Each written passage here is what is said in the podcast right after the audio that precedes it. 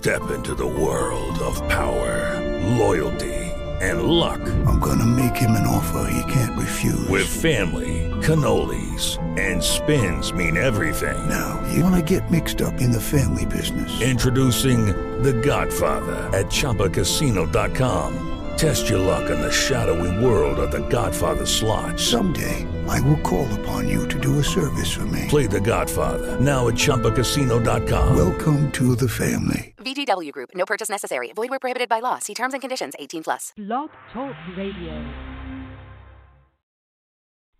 I don't know much about social media, but I was on uh, Twitter a while back and just just trying to figure it all out. You know, I ain't no rocket surgeon. Everybody knows that. And I started picking up on this this thread, I think they call it, something called Gamergate about, I guess, video games or something. It's some some some kind of controversy. Who the hell knows what it was? But I started paying attention to it for whatever the reason, and this name kept uh, coming up. Some reference, something about a Milo, Milo Yiannopoulos, something like that. And turns out this was a very big deal guy on Twitter at the time, at Nero. So I thought, okay, well, I'll follow this guy. Might as well learn something here.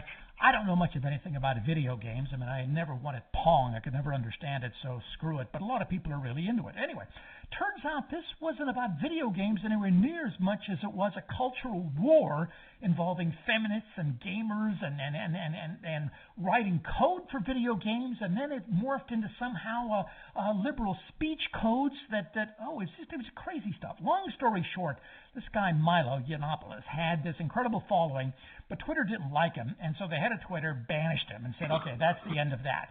And I thought, well, that kind of sucks. Anyway, so I started seeing this guy all over the place on C-SPAN, on news shows, this, that, and the other. So I thought, well, who is this guy? And uh, but then I didn't think anything else of it. So this big deal uh, public relations firm in Atlanta said, uh, Dimitri, we know you're always looking for A-list guests, and have we got one for you? And I said, Jesus, who could that be? And they said, it's Milo, Milo Yiannopoulos. I said, you're kidding me.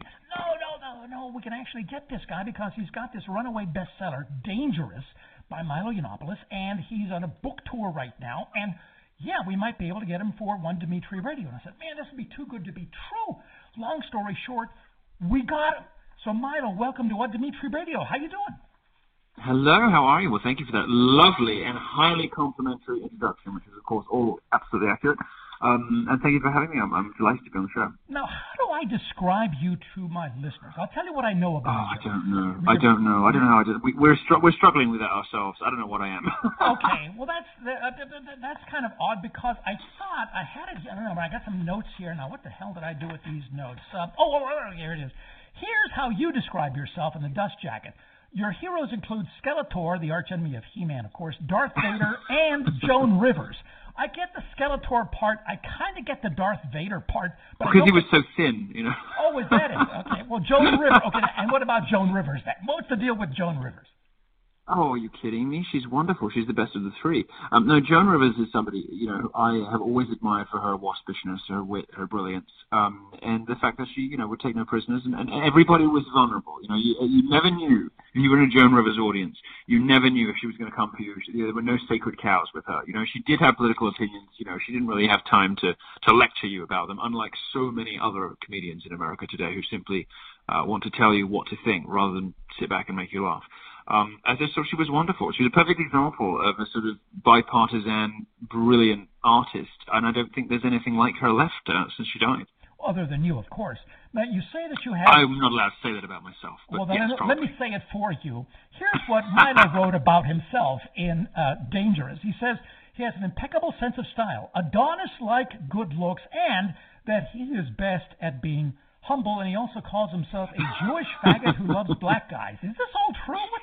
It, it is. It is all true. You see, I try to make out like I don't flatter myself on your radio show, and then you just read uh, lashing, lashing, lavish self praise from my book about myself. Well, fine. Yes, absolutely. all right. So, you're, would you would it, be, would it be safe to say that you're a provocateur, if you'll pardon my French? And if you are a provocateur, what exactly is that? Uh, well, what I try to do is to get people to laugh and to think. I want to I want to make people challenge their their preconceptions, to question what they have been told by journalists, teachers, their parents, Hollywood, uh, their professors, um, and to reconsider uh, reconsider their let's say the, the assumptions that on which lots of polite society and politically correct um, American public life rest. So whether it's things that were told by feminists, things that were told by Black Lives Matter, things that were told by well-meaning but um, idiotic uh, journalists and newspaper columnists, where things were told by not well-meaning, very smart, evil, malevolent, and terrible college professors. Um, there are all kinds of people in America who want to to persuade you of things that are not true, and to stop you from responding, thinking about them intelligently, or questioning them. Now they tend, on the whole, to be on the progressive left, to be in the sort of feminist, social justice warrior, Black Lives Matter end of the spectrum. Those are the people who tend to want you not to speak, who want to restrict your right to express yourself, who have problems with um, points of view other than their own. And those are the people that this book is aimed at. And that's, those are the people that I uh, was put on God's earth to, to trigger to death. Speaking of the book, I was uh, I, I thought I thought it'd be a good idea to try to do some kind of preparation for the interview, so I didn't sound like a complete idiot. And it turns out that today, today the breaking news is, according to the New York Post. By the way, apparently congratulations are in order that your book Dangerous is now going to be carried by Barnes and Noble, and there's a story behind that. So tell the listeners how you finally got Barnes and Noble to carry Dangerous. Well, we should have always, of course, been um, on the shelves at Barnes and Noble as a New York Times bestseller, but it took some persuasion. I understand why that might have been the case. Of course, the book was originally carried by Simon and Schuster before they uh, dumped it, and we're suing them for that because they can't do that. Um, but but you know they have to maintain relations with the big publishers, so I don't know whether that played into it. Who knows? Um, but they were getting so many people go in there and ask why the book, why why Barnes and Noble, you know this this this beleaguered bricks and mortar book retailer, a company that you would imagine, given how much financial trouble it's in, would be desperate to make money wherever they can not be stocking a New York Times bestseller for which you know which thousands of their customers wanted copies of. Why was that? What's going on? Well, we still don't know. But what I can report, uh, thankfully, is that my team has struck a deal with Barnes and Noble so that we will be appearing in their stores. I think they're ordering one or two copies per store to begin with, and depending on demand, they'll they'll start um, stocking up uh, a bit better than that. We um happy to say, you know, we'll we'll now be appearing in stores as we always should have. Um, but it it's just one of those little examples of how, as a libertarian or a conservative, or somebody who cracks jokes that you're not really supposed to, or whatever, it can be enormously difficult just to get a level playing field and just to, you know, just to have a fair crack at things, you know. Mm-hmm. Um, and and it's it's it's actually it's remarkably difficult just to get a fair uh, a fair shake. Um, I, I love and what you I love what you came up with here with a caption in part in terms of the social media. How you got into Barnes and uh, Noble. Uh, you want to tell them about the Adolf reference? Well, yeah, I mean, so we, we had all of the fans um, constantly going in and filming themselves trying to order the book in Barnes and Noble, and some of the best ones we put on YouTube. So we would blur out, of course, the image of the salesperson because we don't want to be mean to individual employees at Barnes and Noble. Be, that would be unnecessarily cruel. But we we did keep their their explanations in. Most of them were just mystified, and some of them were saying things like, "Well, this is weird. The computer system has a button." to order this book into stores, but the button has been disabled. Um, and we don't know why. And there are all these sort of mysterious things. So anyway, we encourage people to go into their local Barnes Noble and ask for the book. And many thousands of, of Milo fans did. And they, they were asked questions such as, you know, why are there three copies of Mein Kampf on the shelves at Barnes and Noble and no copies of Dangerous? Uh, is there is there something in? Well, this is the question people were asking. Is there something in a book by a gay Brit who ha- who happens to crack a lot of fat jokes, um, who's basically a you know a conservative commentator, a, a, a pundit, whatever. Um, is there something worse that Milo Yiannopoulos has said or done, or something in his book so inexcusably evil um, that it makes it, uh, it worse than Mein Kampf? And I think that perhaps that question, you know, the, the, the issue of whether they were perfectly happy to profit from the sales of Mein Kampf, but would not stock, despite the entreaties of their customers, my Dangerous. I think finally they saw the the in, the inescapable logic and, and ludicrousness. The ludicrousness of their own position, really. And so, um, anyway, I, I don't want to labour on to, and be too mean about them, but obviously it was stupid that a major retailer was not carrying a New York Times bestseller. Goes without saying that's indeed, the case. Indeed, indeed. Now, what happened when a young Milo was told he could not read Atlas Shrugged? I have always naturally, and I don't know whether this is a result of upbringing or it's some people are just born broken this way. I've had a natural distrust for authority. I, it's partic- I think it's also a particularly British thing, by the way. Um, Americans, British people tend to put their trust in people, and Americans very often have, at least until the last couple of decades, put their trust in institutions. And I think it's because America is quite a young country. And um, the, so, the, so even if you didn't, you, you know, if, when, Obama, when Obama was in power, for instance, you'd get real sort of red-blooded Republicans who um, would say, "I don't like the guy, but show him some respect. He's the president." And it's quite a common thing to hear in America at the time. The office of the president is something that commanded respect. Well, those sorts of institutions that the, the have been around for so long in the UK that people are already sick of them and already incredibly cynical and skeptical of them right out of the gate. So it might be partly being a Brit and partly just me. But I when somebody tells me I can't do something, want to know why. I want to know why you're telling me I can't. What is the? You're saying that I, I've never really understood why. Uh, I, as a child, I didn't understand why adults thought I was so stupid that I wasn't able to consider books and ideas and jokes and form my own conclusions. It seemed to me horribly patronizing to be to, for, for someone to suggest to me that picking up a book would somehow by osmosis make me believe everything in the book seemed really dumb and stupid to me. And if people were that easily persuaded that there were a lot bigger problems on your hands than, you know, what political book a 17 year old might pick up. So when people started telling me that certain things ought to be off limits in polite society and ought to be off limits for right thinking people, it started to make me suspicious. And that set off, I guess, the next I don't know, 15 to 20 years of my, 15 years of my of my career, which was which has been one of constant skepticism about uh, these people who claim that they know better than the rest of us what we should be doing, what we should be reading, what language we should be using, um, and, and these various other other um, recommend. They say sort of phrased as recommendations or presented as encouragements, but really they come with consequences if you don't uh, obey them. And this has evolved in American society to um, excuse me the feminists and Black Lives Matter activists, the media, Hollywood elites, and all these various other people um, instituting quite severe social consequences for anyone who dares to express, you know, libertarian or conservative points of view. So I, I grew up with a healthy skepticism for authority, one that was completely uh, justified by my later experiences in, in, America. Okay. Now, one of the things that you wrote about in uh, this book, Dangerous, the runaway bestseller, not just a bestseller, but runaway bestseller, which is typically the best type, my sources tell me, um, is that uh, there's this uh, was Harambe really a prejudiced primate, and was Pepe really an anti-Semitic amphibian? well, it's just one of the most amazing things about the last election is you kind of had this youth culture that was inventing symbols and using symbols as as sort of as as gestures of rebellion against um, uh, not just social justice warriors, but against authority and against um, you know institutions and establishments and elites in general. And then there would be this wonderful game that was played where somebody would pretend that a particular hand sign or cartoon on the internet was a, a secret code for white supremacy, and then leak it to gullible journalists, and then suddenly three days later it would be on CNN. And it was an amazing thing to watch, like just how dumb American journalists are. They're really stupid. And I'm not just saying that to be offensive or to be mean. I'm telling you, your journalists um, in this country are the dumbest anywhere in the world. The people reading you the news on TV are thick as a box of bricks. And they will literally believe anything that confirms their pre-existing prejudices.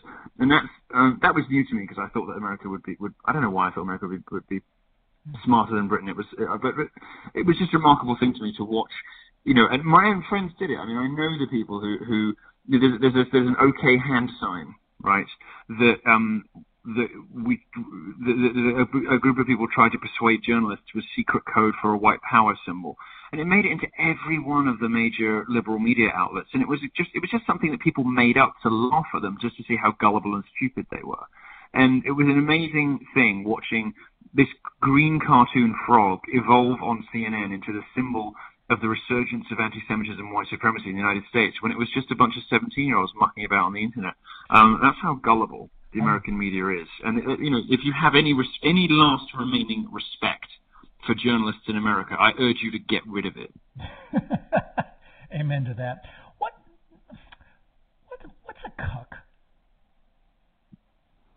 A term that evolved. Um, it, it, it basically now means a Republican who is insufficiently uh, motivated to protect the interests of his people, his country, his nation. So it comes originally from the, the cuckolding is, uh, I mean, it's in Shakespeare, it's in Chaucer. It's a, it's a husband watching somebody else with his wife. Uh, in pornography, generally, the somebody else is a is a large, muscular, sometimes sometimes a black dude. Um, and the the idea is that Republicans have allowed to happen to the country what those men in the porn videos uh, allow to happen to their wives, and they sit back and watch and do nothing while it happens. So it came to be a word you apply to Republicans who said that they were all for faith and flag and proud of their nation, but at the same time were pro-immigration, you know, because of the cheap labor and the you know the the, the benefits to big business and all the rest of it, ignoring the cultural consequences of importing lots of different of, of people from inferior cultures, you know, um, and, and, ignoring the social consequences of changing the fabric of a nation for economic purposes. So the left wanted to try to claim that this, and the, and the right did too. Even the establishment, you know, that, that there's nothing worse than a Republican desperately and cravenly begging for the approval of liberals, and you had, you had this the, the ridiculous spectacle in the last election of Republicans distancing themselves from this word, and trying to pretend that they thought it was racist. And it wasn't because they thought it was racist, it was because they realized it was directed at them.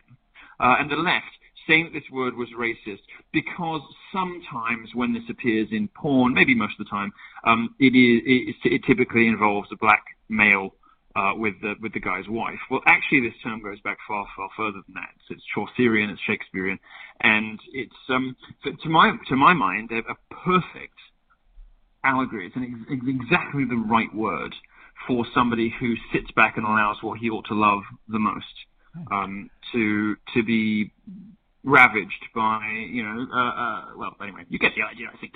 Right, and and in fact, the cuckold husband, if he's into that uh, type of scene, likes it. Yes, yes, he that's gets a sort craziest, of, of, that's the, that's he, gets, he gets a part. sort of perverse pleasure. Yeah. He gets a sort of perverse pleasure out of uh, watching his beloved uh, defiled, and that was the allegation that was leveled at Republicans uh, in the last election by people who like Trump and that's where that expression came from. And I, I think it's it's accurate and persuasive and brilliant. Mm, nope, of course, brilliant. Of course, you're going to think it's brilliant. All right, now um, speaking of speaking of brilliant, I want I want to read just one graph here in your book and have you comment on it because I thought this was well brilliant.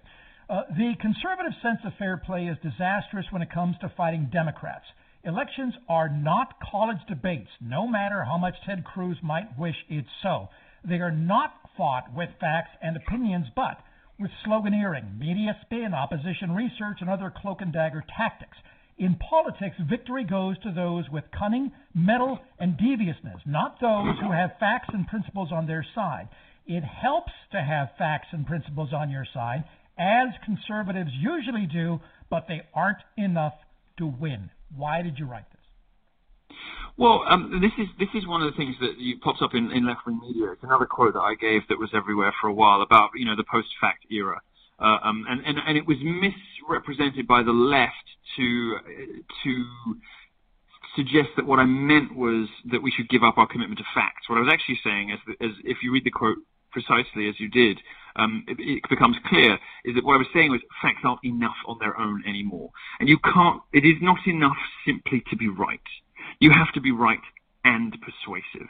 Um, you have to bring people over to your position, even if you know you, you are clearly you clearly have the moral high ground or you clearly have the facts on your side. And conservatives have traditionally been really, really, really, really, really, really, really, really, really, really, really bad at it. They've been terrible at persuading people over to their side of the fence and at being ruthless enough to pick out their enemies when necessary. Why? Conservatives in Why? Why? I think it's a sort of. Um, I think it's. I think it's hardwired into the difference between progressives and conservatives. Progressives, by their nature, want to change things. They're angry about something. They want to tear down the old and, and replace it with with the new.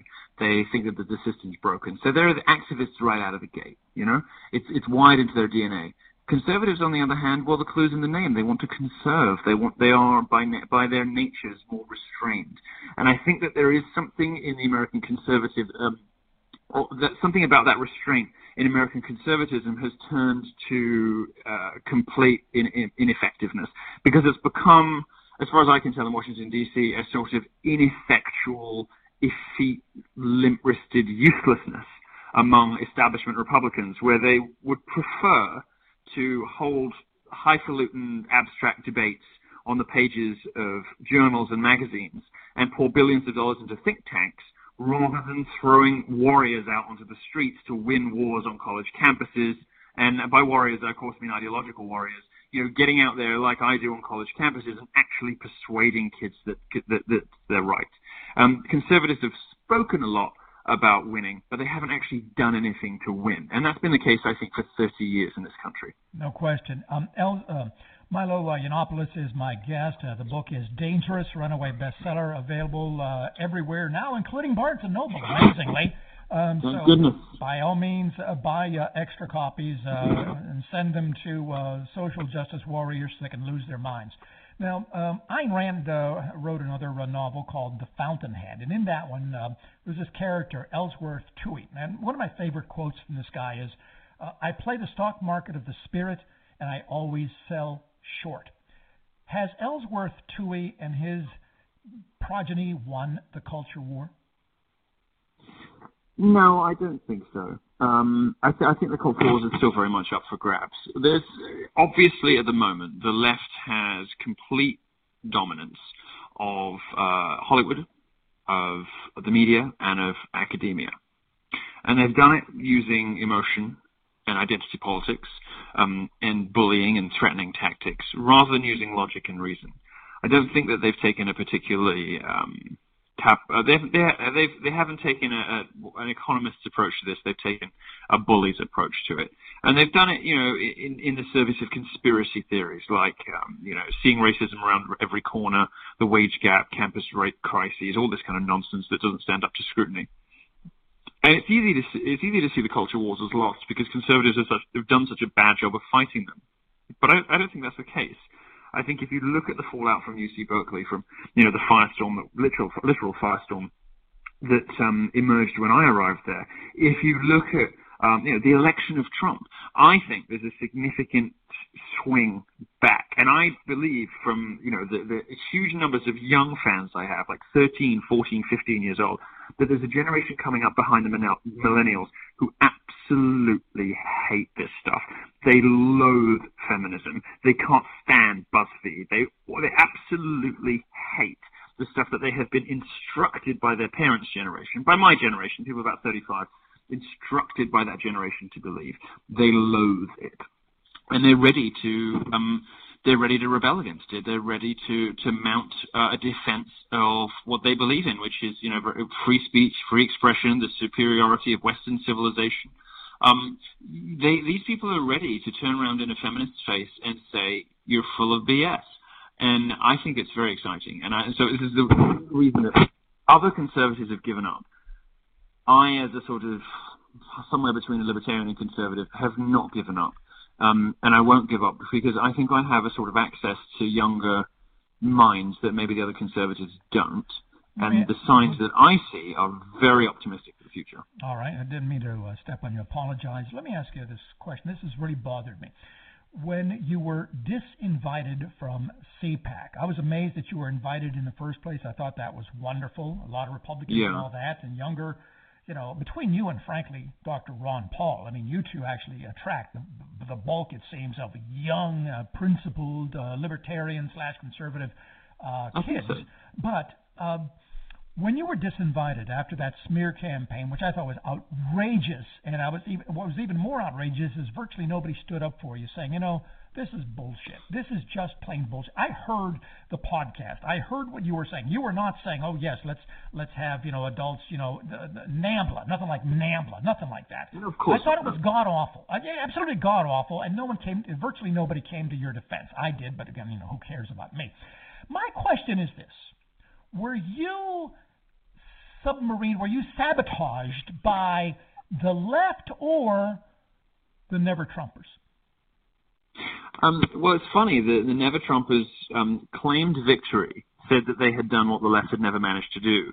And this, this outfit that did it, this mysterious Twitter outfit called the Reagan Battalion, uh, claimed uh, credit and victory for having uh, produced this video.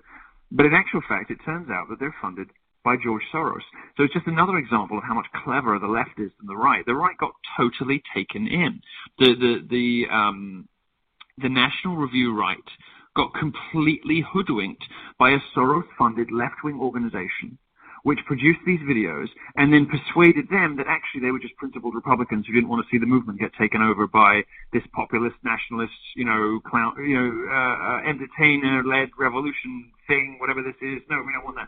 So they they got utterly, utterly, utterly played, and as a result, they sort of tr- tried to eject. Well, they did eject. Um, you know, their most successful advocate, with the result that I now couldn't give two hoots about them. I will do absolutely nothing for, for, for establishment Republicans. I hate them just as much as I hate the left. And they did that to themselves. And all they're really doing, I think, is, is further alienating themselves from a generation of voters they're going to need. And they're going to have to, they're going to have more candidates like Donald Trump. They're going to have more authors and media celebrities and personalities like me, and they're going to hate all of us. And they did it to themselves. No question about that. Now, did you had to resign from Breitbart? You were uh, an editor there, big deal editor there. So was Breitbart hoodwinked also? No, I I resigned from there because I, I thought it was unfair on my colleagues to be dealing with this this uh, stuff morning, noon, and night, and not being able to get anything else done. Um, so I, you know, I, I I left there because I was sort of planning to anyway. I mean, I was getting I was getting into quite a big a big name, and and you know, I was I was outgrowing Breitbart to be completely honest with you, and I don't think they'll be offended by me saying that with you because I, I think that they agree with that. And I had pitched myself as a sort of um, independent business unit from Breitbart sometimes sometime before that. Um, and, and this kind of accelerated my plans to spin myself off as a separate company. So I thought, you know what, let's let's spare my colleagues the three months of hell that this is going to bring on them.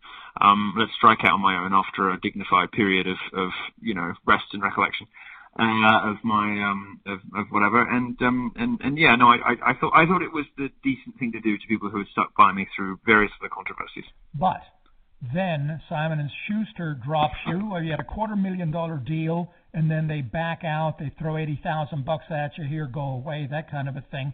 In retrospect, with the benefit of hindsight, would it have been better to stay at Breitbart and to fight as now you're fighting with Simon and Schuster, um, or is it better no, to I just? don't think so. Oh, go ahead. I think so because I have so many resources now. I mean, I, I raised 12 million for for my business, um, which is dedicated solely to. I'm sorry, your audio is just, just something. Is, Oh, I'm sorry. There you go. Let's Um, try, try I- that again. Really, I don't think so. I think that um, now I have more freedom and I have ma- many, many more resources than I had before. I do miss access to the talent and expertise at Breitbart, but the um, you know the, the fact is that now I'm able to do whatever I want, go wherever I want, you know, strike out on my own, say whatever whatever the hell I like, without worrying about the masthead behind me, without worrying about you know how it looks to my colleagues. I'm I'm free to do as I please, you know, and I think that um, now I can, you know, launch a, a, a lawsuit against Simon and Schuster without worrying about the impact on other Breitbart authors' books with Simon and Schuster. To give you one example, right? Um, there's the power that independence gives you, and so no, I'm I'm, I'm happy with the way things turned out, and um, I have every confidence of winning a suit with uh, with Simon and Schuster. Okay, now. Peter Thiel um, um, gave you a very nice uh, plug at the back of the book here. If you don't use your freedom of speech, one day you might find that it's gone. But this book, oh, I mean, buy this book while it's legal. Peter Thiel, now, is he the uh, billionaire gay guy who supported uh, Trump, a libertarian kind of guy? That's right. That's Okay. right. Now, um, question, he. Uh, question, yeah, go ahead. I want to ask you just one question with that. Okay, this guy's like a multi-billionaire, and he has your politics and all that. Why not go to him and say, look, I want to do what the Republican Party doesn't do, and that is I want to fight the culture war. I want to win at fighting the culture war, and I'm going to need a billion dollars from you to do that to set up your own organization. I'm, I'm dead serious. I'm not making a joke. I don't I'm know if any. serious. Uh, well, I, I, I think that I don't think anybody is going to write anyone a check that big right away. You have to prove your concept. You have to demonstrate that you can successfully run You've a small operation before. You've, you've done it. Well, I know. Well, I haven't. I have now. Um, but what I did first of all, what I did at the beginning was raise. You know what, what I've just done a few months ago is raise 12 million um, so that I can prove that I can turn a profit on things and that I can run a business. And if I can establish those two things, then yeah, sure, I'll go out to hedge funds, I'll go out to billionaires, and I'll start to say, well, I've done pretty well so far. I'd like another hundred, please.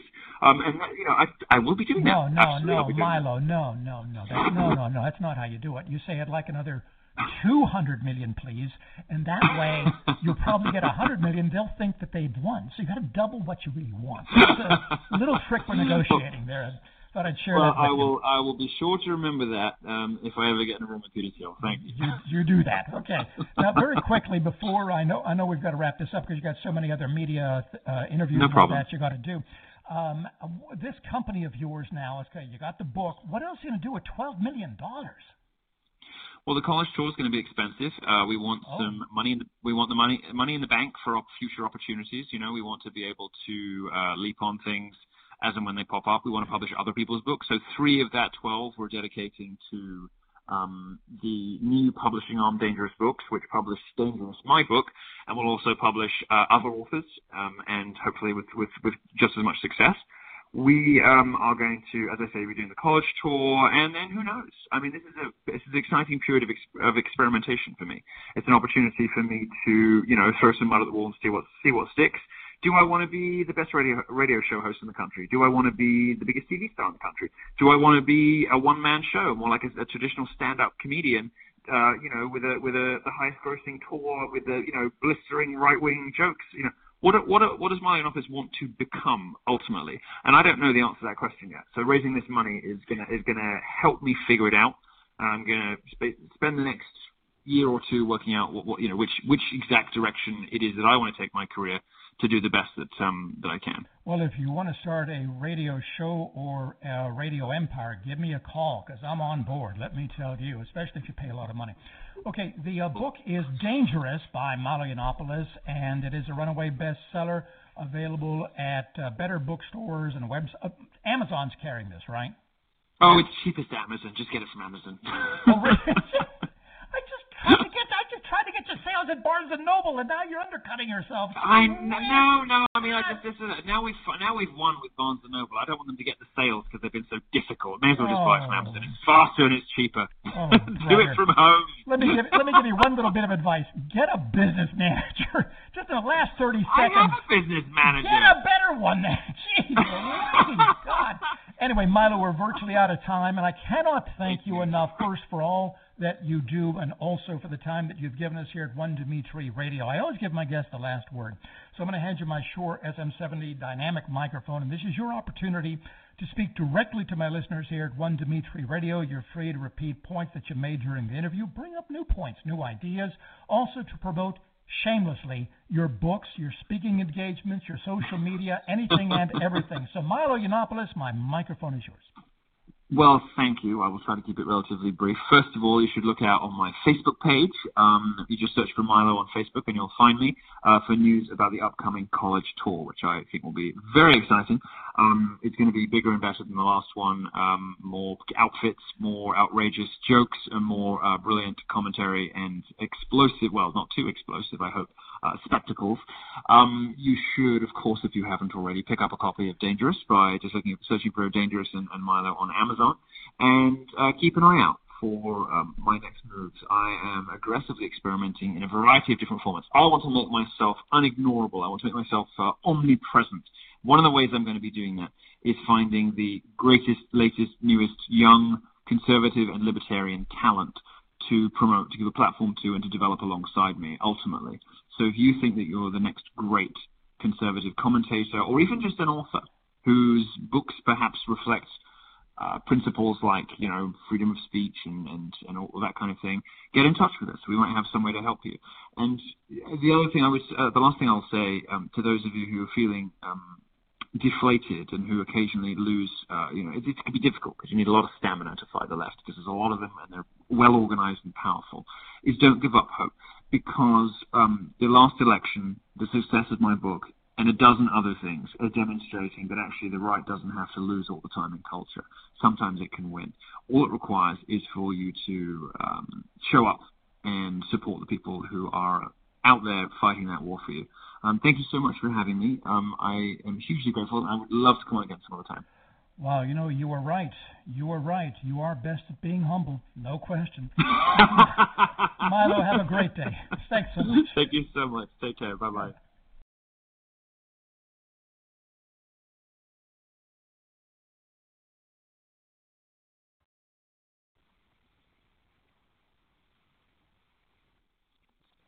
Step into the world of power, loyalty, and luck. I'm gonna make him an offer he can't refuse. With family, cannolis, and spins mean everything. Now, you wanna get mixed up in the family business. Introducing The Godfather at ChumbaCasino.com. Test your luck in the shadowy world of The Godfather slot. Someday, I will call upon you to do a service for me. Play The Godfather now at ChumbaCasino.com. Welcome to the family. VGW Group. No purchase necessary. Void where prohibited by law. See terms and conditions. 18 plus. Don't you love an extra $100 in your pocket? Have a TurboTax expert file your taxes for you by March 31st to get $100 back instantly. Because no matter what moves you made last year, TurboTax makes them count. That means getting $100 back and 100% accurate taxes only from Intuit TurboTax. Must file by 331. Credit only applicable to federal filing fees with TurboTax full service. Offer can be modified or terminated at any time.